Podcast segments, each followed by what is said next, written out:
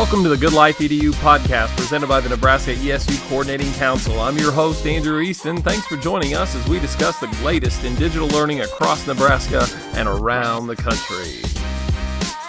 I'd like to welcome everybody back for another episode of the Good Life EDU podcast, and really looking forward today to having a conversation about Prairie STEM uh, with Alan Wang, uh, as we're going to explore a little bit about some of the STEM kits, a recent uh, event that their organization hosted, and just really take a look at all that Prairie STEM is doing within Nebraska uh, to grow some of that work. And so, really grateful to Alan for his time today. And uh, Alan, for folks that don't know you, can you give us a little bit more of your backstory and, and kind of personal history that led you to this work? Yeah, absolutely. Thanks for having us on, Andrew. I'm the executive director for Prairie STEM. When I started with Prairie STEM, I was a stay at home dad that had a kid who was interested in attending one of the robotics expos. Um, and we can get into that in a minute, but the robotics expo has been going on for 13 years and we happened in on it about eight years ago. And it was at the SAC Museum. When we walked in, the first thing that you hear is a bunch of students screaming in the background, yelling like there was a big concert going on. So, of course, uh, the first thing we do is to check out what all the fuss is about. When we round the corner and we see all these people gathered about looking at these robots playing soccer, and then seeing that these were robots controlled by kids, uh, of course, at the time, my then kindergartner immediately said, Daddy, Daddy, this is something that I want to do. So I said, Okay, no problem. I'm sure there's something available at your school. Spent the whole day, had a fantastic time, got to meet some amazing students, uh, stellar teachers, uh, got to learn all about what it is that they did. And then um, when when we went back to his school, you know, the following Monday and asked about it, thinking that this was something that every school had. We were new in, into the district at the time, so didn't know. Uh, as it turns out, they didn't have it, but the principal was kind enough to say, if you want to start something, you can. And so, you know, one thing led to another. I was introduced to some pretty extraordinary people at UNO. They let us borrow a robot. That first a robot for my three kids ended up becoming extremely um, uh, exciting and fun for them. And they were engaged in a way that they started inviting their friends. Their friends started coming to our house. Our three kids became six kids those six kids with one robot ended up becoming 12 kids that we ended up borrowing another robot from UNO. So those two robots for 12 kids ended up being two robots for well over 15, 16 kids once a week. Um, that was too much for my house. We ended up doing this after school programs. You can possibly imagine have a bunch of other kids standing around watching to see what you're doing. And then so those those now three robots for all these kids that were watching to see what these you know kids that were just doing this informal after school club was doing ended up becoming something that i ended up applying for a small community grant. We purchased seven more robots so now we had 10 those 10 robots for initially those 15 16 kids ended up becoming 10 robots because it was through a community grant something that we ended up having to open up to the whole school. And that was you know part of the stipulation for applying to the grant Within that first day, we had 94 kids sign up. Within the second day, all 330 kids were signed up. And so our attempt to basically just do something that you know my kids enjoyed and, and found a lot of fun uh, and, and engagement with ended up being something that was a need that needed to be filled. And so very quickly, because it was only myself and another dad who was helping and we were just volunteering, we found that these kids were total sponges for information and they definitely were learning at a pace that we were not able to keep up with. So then we started working with the teachers in the school, and this is at uh, Oakdale in Westside. And to their credit, the teachers there at the school embraced what we were doing, brought it into their classrooms, and started making it so that it was helping to teach the curriculum. And that became kind of the light bulb moment when they were using these robots as the bright, shiny object, getting kids to learn things like geometry by having them draw shapes by programming the robot and then having these kids learn all about geometry through programming. One thing led to the another. Uh, some stories were shared. Uh, people from the university started hearing about what we were doing. They, they decided to do a site visit. And very quickly, there was all this attention about what was happening at Oakdale for the entire school that then a foundation basically said, hey, this is, this is pretty good stuff here. Would you be willing to try this and see what results you get at a different school with different demographics. This is in North Omaha. And then so when we said, sure, we would, that was really kind of the precursor for how, how we started getting things done. It ended up scaling from that first school to two schools to three schools to then all around the different districts to now after school programming and now expanding potentially into 17 other cities around the country and it's pretty remarkable to see just the exponential growth over the small duration of time that you've allocated this to just see how it has exploded. And I think that you're you're spot on that this is uh, work that for learners is engaging, uh, that is meaningful, uh, that they can have fun and, and explore in their investment, along with peers that are also interested in it. And uh, I say that not just in response to what you shared there, but as a parent of two kiddos who go to one of the schools, and this is so a bit of our connection here, just for people that are listening in, uh, stems back to that. Uh, that my own children have been in some of those after-school experiences and have had a chance to do some of the different, uh, like the Prairie STEM kits, for example, have gone uh, into our home and been things that we've done, and I've really appreciated. And so uh, wow, over the course of all that, like you said, it must have been quite a challenge really to, to kind of keep up not only with the learner's interest within each individual activity, but to scale like that. Has that speak to those challenges, I guess? Yeah, thanks. There were definitely a lot of challenges early on and still ongoing, things that you know we are always learning um, this is never a point that you reach the destination it is a constant journey and one that allows us to adapt and adjust on the fly. Uh, oftentimes, you know, we're constantly joking about flying the plane while we're building the runway. And it seems like every time that we keep going down this path, that runway gets farther and farther down the road being built. For us, it's been a good challenge to deal with the growth because that allows us to basically test and pilot a lot of new things. Um, what started with just the robots has now quickly expanded to, as you mentioned, the STEM kits, you know, which was our response to COVID. STEM kits was a direct result of the virtual curriculum that we created. And that was our service to teachers. That was our way to basically provide that on our website, uh, prairiestem.org, basically free of any costs associated to basically give these lesson plans curriculum that aligns to the state and national standards um, so that any teacher in any district, specifically here in Nebraska, that wants to teach one of the 10 or 12 lessons per grade, those are things that if they get those done, it's a check mark as a completed lesson that can get assessed based on what they're supposed to be doing in the district anyway. The cool thing is with the STEM kits, that provides a hands on component so that if a teacher is teaching remotely, they can still connect with the students by following along with them either live remotely, synchronously, or asynchronously by giving them the materials, letting them finish it. And then for some of these students, they'll actually do online presentations that get submitted, which becomes part of the, the bigger database of collective work that then gets assessed, not just by the teacher, but then by the community that's able to say, hey, this is some, some cool stuff here that you're doing with straw bridges, that you're, you're teaching engineering skills. But beyond that, those straw bridge lessons, that's more than just putting straws, tape, together to hold a weight. It's also teaching them, because this is built in intentionally, those uh, SEL, social emotional learning, learning skills, where that straw bridge is not just about the design engineering challenge of building a bridge that holds the weight. It's also extended into looking at the individual and how they have to build resilience within themselves and carrying the burden of being a remote learner during an historic pandemic where at this point, kids are no longer able to be spoon fed information by sitting in a classroom, letting a teacher give it to them. Now they have to be active, engaged learners in order for them to keep up and continue accelerating along that, that learning curve. Yeah, and as I mentioned, I've seen that under my own roof and was grateful for that uh, during those times. And so, thank you for the for those efforts.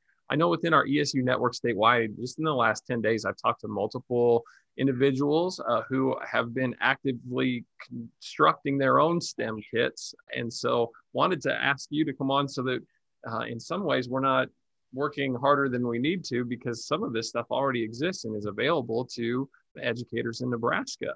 Uh, and so thanks. Yeah, it had to have been a crazy effort to put all of those kits together and get those out. As everyone was asked to respond on such a short time frame to the conditions that that pandemic learning landed us in in 2020 right. We were all in the same boat. And, and this is one of those things where uh, it definitely took the village with everything that it had for us our ability to be able to respond had everything to do with the support of the community. And the community really kind of rise to the occasion by offering volunteer support where when we first started this, you know, more than a year ago, March of last year, we didn't know what we were getting into. We thought that just by creating the lessons, that would be enough. Well, very quickly, we found out, as I'm sure you may have heard in your in your kids' schools, that the teachers didn't have the time to put together those kits. And so what we ended up doing was, again, with the uh, gracious support of the foundations that support us, you know, including Westside District, you know, they were able to basically pull together resources for us to get the materials to put those kits together. But then when you're talking about kids in schools at scale, then you're talking about not just dozens or hundreds, but you're talking about thousands of kits. And when you're talking on those levels, we could not have done it without the support of our partner organizations and volunteers. Uh, one of the key ones is a high school organization called Just Imagine. They're a, a group of students out of Brownell Talbot that, of their own wick, they came together and basically offered their support in building STEM kits so that we were ordering our supplies from Amazon, shipping it to their homes. They were taking up space in their parents' living rooms and basements and bedrooms, putting together individual kits, bringing them to our office location, and then we would distribute and send them to the schools. And then with our staff, with the volunteers, you're talking anywhere from 15 to 20 people individually putting together kits through this coordinated effort to try to get by the end of 2020 we had over 16,000 lessons in the community you know and now fast forward to where we are today you know it's factors of order above that starting with again homegrown high school kids looking for ways to make an impact you know and they themselves were remote learning. So they were fulfilling not service hours because they were required but they were fulfilling service hours because they saw a need and rose to meet that occasion. Since then they have really kind of kind of taken the lead on their own to scale what they started at one school to now bring it to several other schools to show other high school students this is how you can help during this time of covid. This is how you can help get um, service you know community impact done um, by helping put together things like stem kits.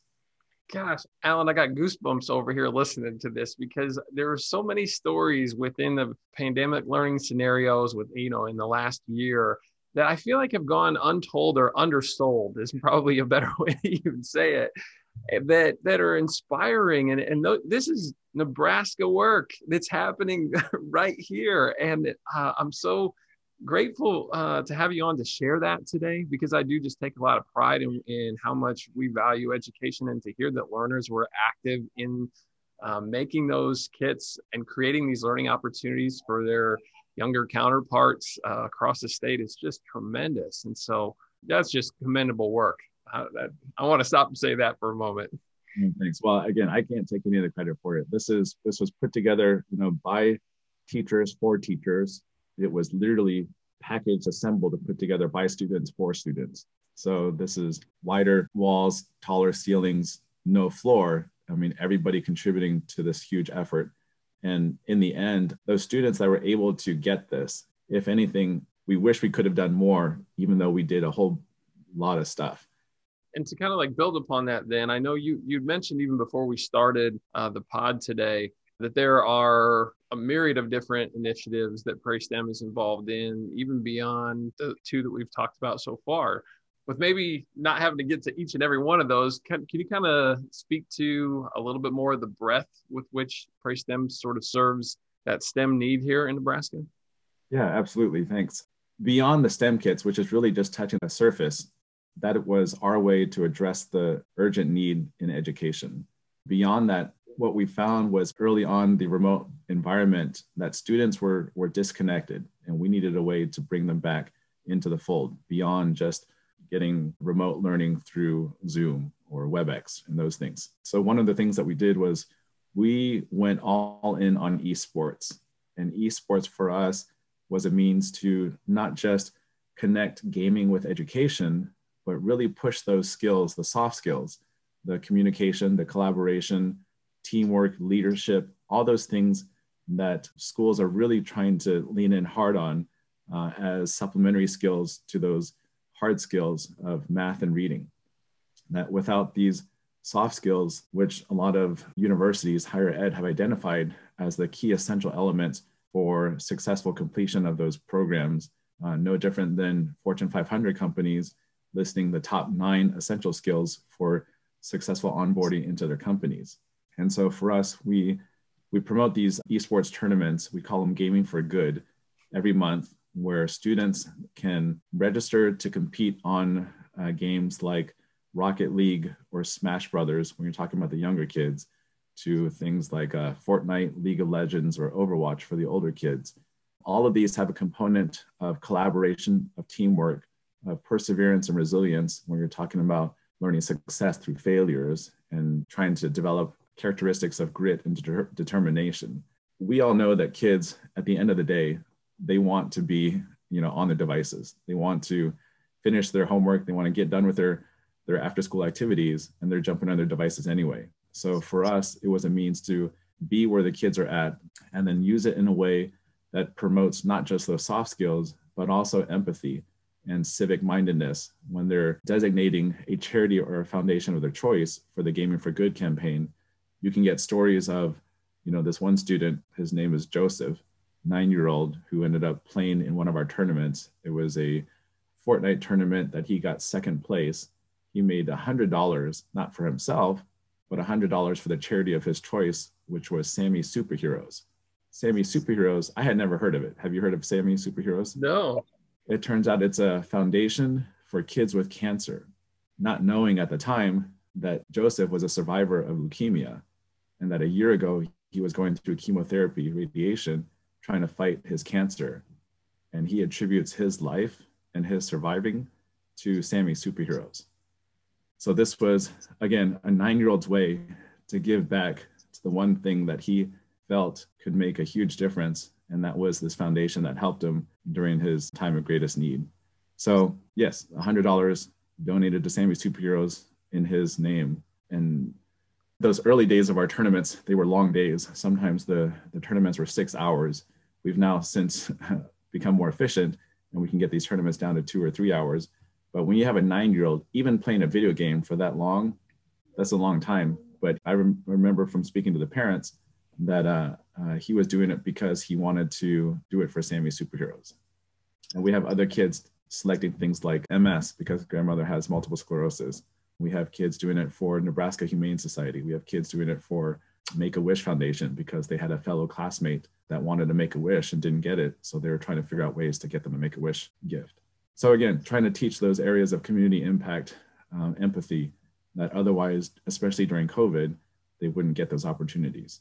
So that was one of the big areas that we were able to make some progress. And now those tournaments that started with maybe six, 12 kids a weekend are now up to over 100 kids because they've heard about number one, how much fun it is, you know, and that's where it all starts. But number two, the parents are, are more willing to support it, not just because of the good things that come out of the Gaming for Good, but also um, there's a whole Cinderella story with our esports director, who's a computer science teacher in Gretna, her first team, uh, she was able to take it from, it was like a story out of Bad News Bears. Uh, these kids that came from six disparate backgrounds coming together as a team that uh, ended up learning those essential skills of communication, of uh, adapting under adversity, of critical thinking, those sorts of things, and uh, coming together to not just win their local games, but also the city games and the, the statewide games and the regional games and then we ended up sponsoring the national tournament on campus at UNO because the community engagement center had the fastest fiber connection. And so at that level, every millisecond counts in terms of those games. And so they wanted the absolute fastest connection with the least likelihood of glitching. So when we hosted it, this team that, you know, six months prior were all doing their own thing in their own home separately, now coming together, they ended up getting third at nationals and then we thought that was amazing. Like we just patted ourselves on the back said good job and and congratulations kids. Within two weeks those kids those six kids started getting offers for scholarships. And scholarships not just to schools you've never heard of but scholarships to division one schools. And that's when you talk about mind-blowing realizations that we very quickly learned about how esports is a means for a lot of higher institutions to recruit and to get kids through scholarships into programs like computer science, you know, IS&T, programs including things like journalism, when you're talking about communications, because some of these students want to be shoutcasters, which is a whole new career base that I had never even heard of. You know, prior to esports, I didn't even know what shoutcasting was. But now apparently there are full ride scholarships for those that are really good at communicating, you know, doing exactly what it is that you're doing, doing things like podcasting. And if they reach a certain level, yeah, they can get their higher education paid for by these schools looking to recruit those exact students.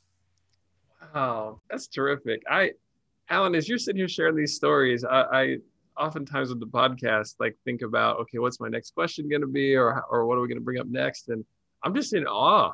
like I really, I really just want you to kind of like keep going because every story that you share seems to, uh, and I love that you're intentional about this. This is really worth highlighting in everything that you're sharing here. That it's not necessarily about the tech tool. It's not necessarily about the, the, the kit itself. And sure, it is fun and it's engaging to play a video game or to build something.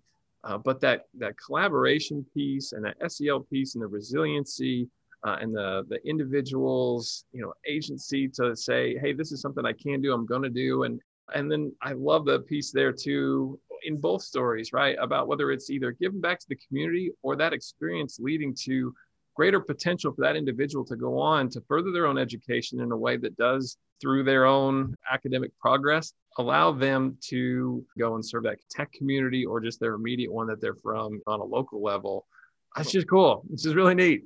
I'm just inspired by all of this. Well, I mean, you do a much better job of describing it than I do. You're way more articulate. so I appreciate you because you're doing a whole lot better job than I am. Um, you know, so I appreciate you saying what you're talking about because what I'm not doing a great job of describing is that all of this stuff that we're doing, all of these fun, engaging, you know, STEAM-based, uh, technology integrated activities, the mission of Prairie STEM is to improve critical thinking and creativity you know, through STEM and technology integration. It's more than just these bright, shiny objects, you know, whether you're talking about drones or robots or AR, VR, all these things we bring into the classrooms. It is trying to get the students to understand their greatest value. And if we can, in some way, shape, or form, get them to light that spark of understanding so that a kid in underrepresented area can see the value of why you know why do i need to focus in school to you know learn math or reading or science?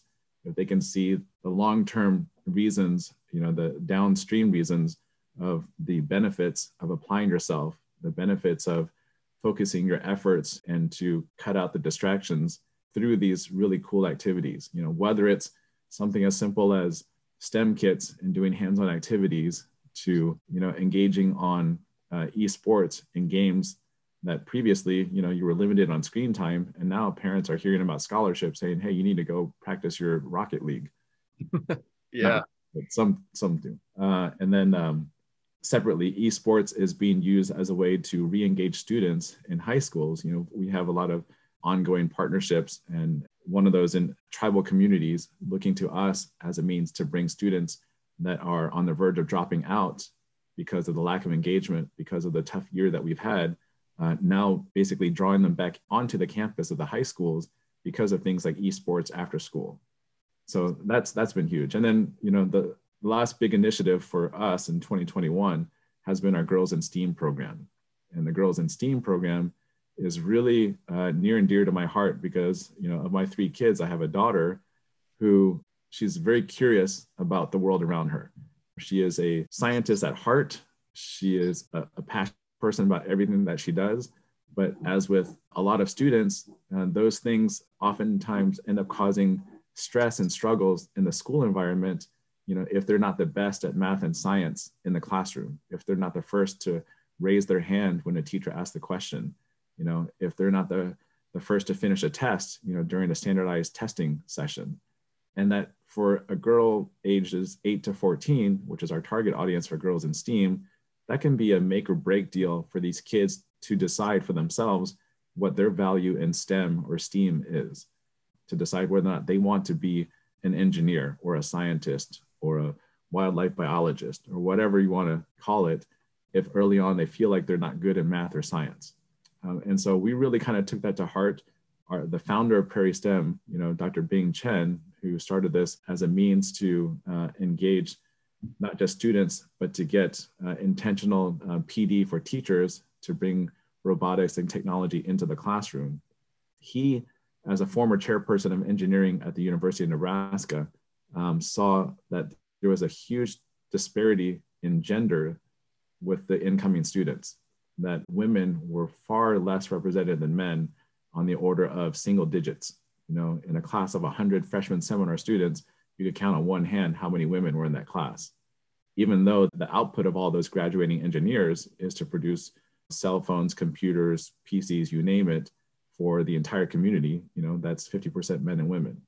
So we took it upon ourselves to go as early as we can to make a difference. And that is to provide a 10 week program that's safe and empowering for girls to be able to express their own, not just fears, but also their strengths in an environment that recognizes their potential, that doesn't uh, exclude them from anything because of their gender, that in the exact opposite, because of their gender, it gives them strength among their peers to be able to explore those things in science that otherwise are you know gender based so in our programs you know this last one it was all remote and we did that again because of the environment we're in. These girls got a robot um, that normally it's a $200 robot that they basically built from scratch and over the 10 week program every week that was a, a an added module onto the robot the cool thing was this was in parallel to watching the SpaceX to watching Perseverance rover landing on Mars.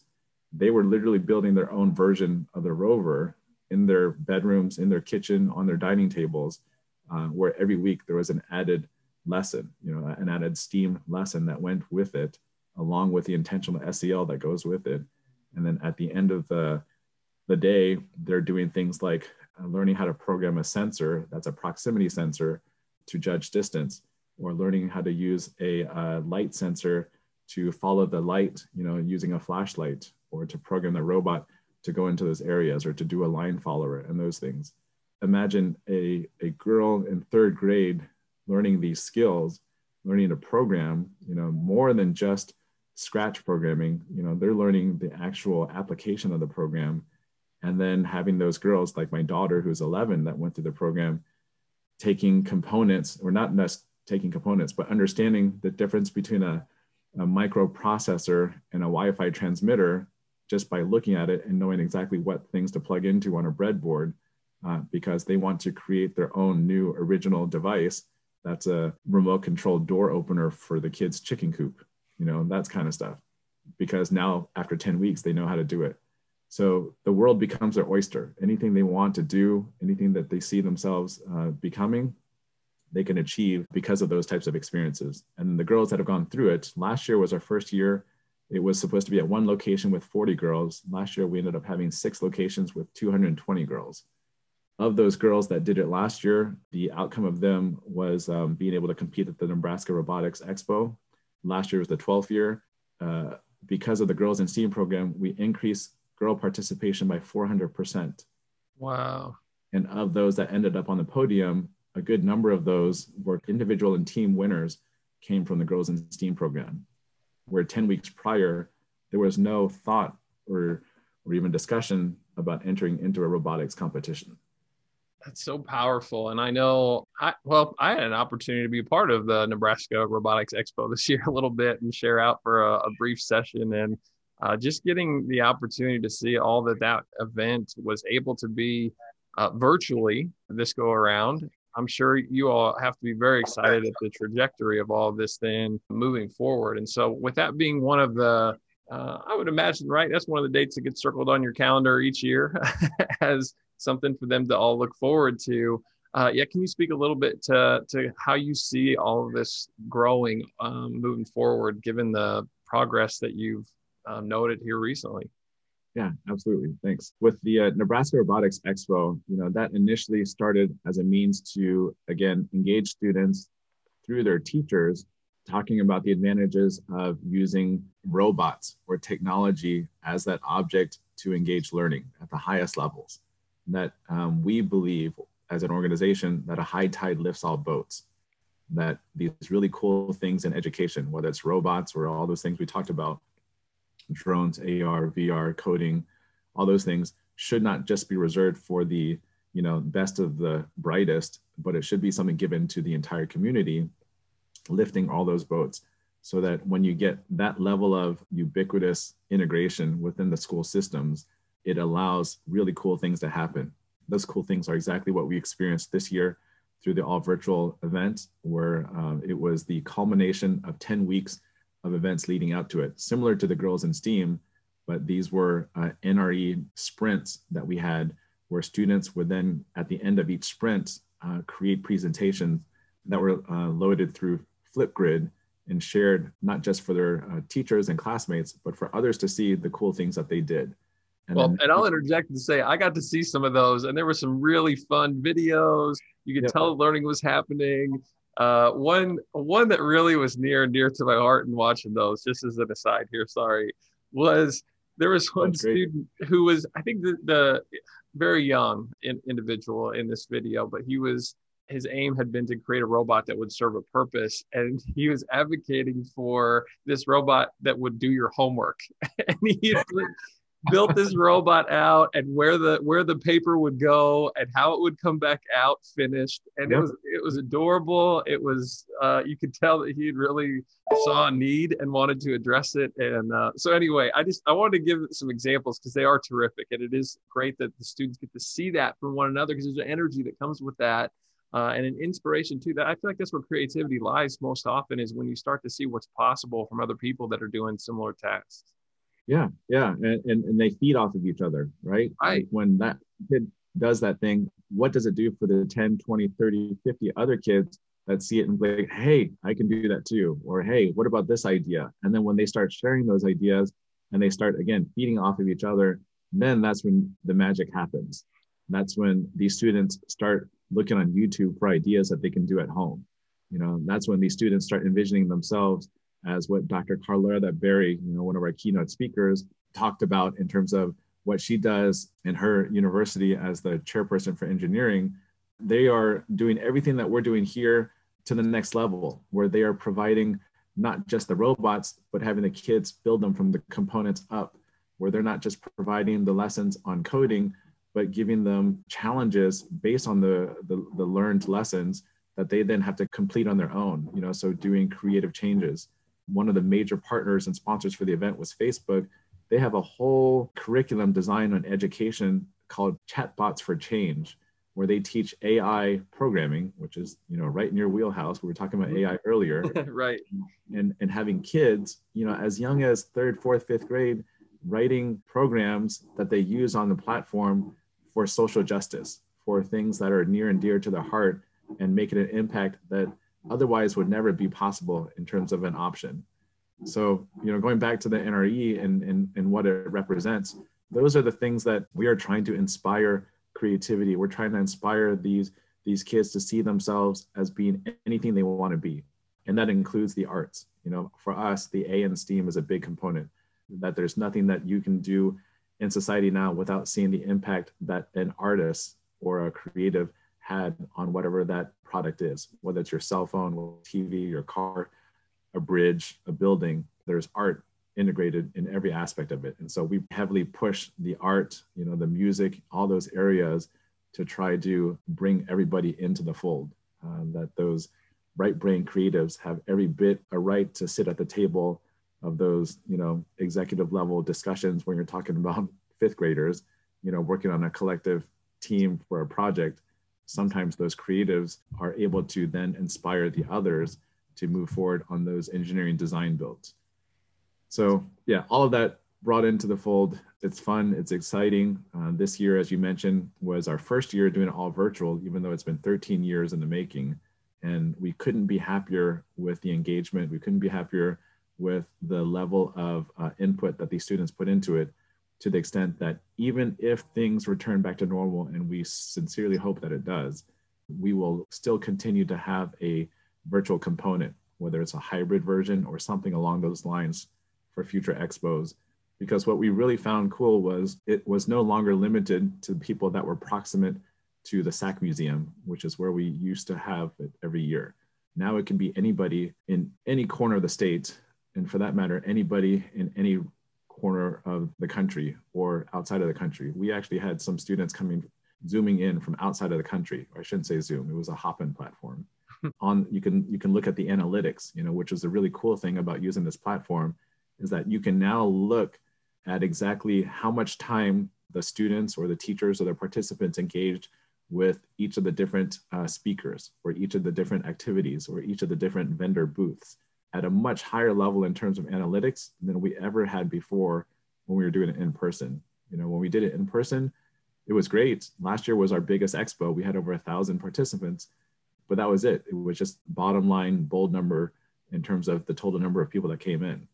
This year's event, not nearly as big, but in terms of quality of data, you could see those things that engage the students so much better by the time that they were in it, by the engagement through the uh, conversations that were happening through the polls and those things with the adults, that this allows us to then go back and look at the data and see where we can and should apply more resources and where we need to adjust and take away some resources so we can reassess and reallocate those resources to other things that are of higher interest to students and teachers. Wow. Well, and uh, I got to say, it was. It was a great experience. Shout out to Mr. C, too, by the way. Good buddy of mine. I'm sure those sessions were as engaging as uh, the analytics had to have been great on that one because he. Again, and, you know, shout out to uh, Andrew Easton uh, oh, for your talk because you, you know, without you being one of those amazing speakers, it definitely would not have been as good of an event as it was. So thank you for participating. Well, it, was a lot of fun. And, uh, you know, I think that this conversation here reveals everything that you need to know about Prairie STEM as far as uh, I appreciate your why. I appreciate the heart behind the work that you're doing. I think that it's important and it's benefited not only my own kids, but I've seen it in, in the community that they're a part of. And I want to reiterate at this point, as we're closing the pod out, this is happening in Nebraska, right? and so I know I've said it a couple times, but uh, I really am excited to share out uh, this story through this platform because I want to point people to that. And so to close today, Alan, uh, would you kind of share out, I guess, maybe a little bit of a, a, call to action, or if individuals listening to this are like, thanks, how do I get involved, or, or what are the avenues through which we can get connected? Sure. In terms of call to action, at this point, everybody is doing something. You know, there is no way that you could have gotten through this year without doing something. And so to that, I say kudos to all the educators that are on here listening because you've had the toughest job out of any profession uh, in the history of civilization, you know, going through this past year. And so I can't say thank you enough as a parent, you know, as a service provider uh, in education. It, it's, it's an incredible feat. For us here in Nebraska, we are very fortunate to live in a state that is extremely a philanthropic, meaning we have the supportive foundations to do a lot of these things that otherwise would not be available. Uh, and B, in terms of volunteerism, as I mentioned early on, you know, we couldn't do the things we did without the, the, the army of volunteers that rise up and meet those challenges, that see a need and fill it. Uh, and I'm not talking about retired teachers volunteering. I'm talking about young students, high school students, near peer mentoring, doing those sorts of things. Um, this weekend we have an event. You know, it's called the Sisters in STEM Leadership Summit, it is put on by college student girls in combination with high school leadership girls for middle school girls. So the college students are mentoring the high school students. The high school and the college students are doing near peer mentoring for the middle school students. It's specific to girls in sixth, seventh, and eighth grades. Uh, and it's this weekend from 10 a.m. till noon. And there are all sorts of events focused on getting these middle school girls to understand their value, not just in STEM, not just as a woman, but as a leader in the school, as a future leader in the community, and as someone that can change the world. So, near term call to action, I would, if you know girls in the middle school sector, that's a great way to get them plugged into one of these events. Um, registration is open all the way up pretty much until the day of. But in terms of STEM kits, in terms of esports, in terms of all these different activities, everything that I've shared is, is available on our website. Uh, everything that I shared is something that we would love to support at these different areas all around the state that haven't been able to uh, get this level of programming. And so, in the way that uh, we've been able to scale this year, we're doing strong outreach into those communities that are looking for additional ways to engage on STEM. Uh, absolutely. And give me the web address for those folks listening in that are, uh, and we'll put this in the show notes as well. It's uh, prairiestem.org. It's all one word. And there you have it. So, uh, Alan, I want to thank you so much for all your advocacy, for your leadership, for the hours it takes to organize these many different avenues for students to to feel connected and to be connected and to envision a potential future uh, in maybe in in these areas uh, with STEM and STEAM. And yeah, for having a great chat today. So thanks. Yep. Thank you so much, Andrew. This is great.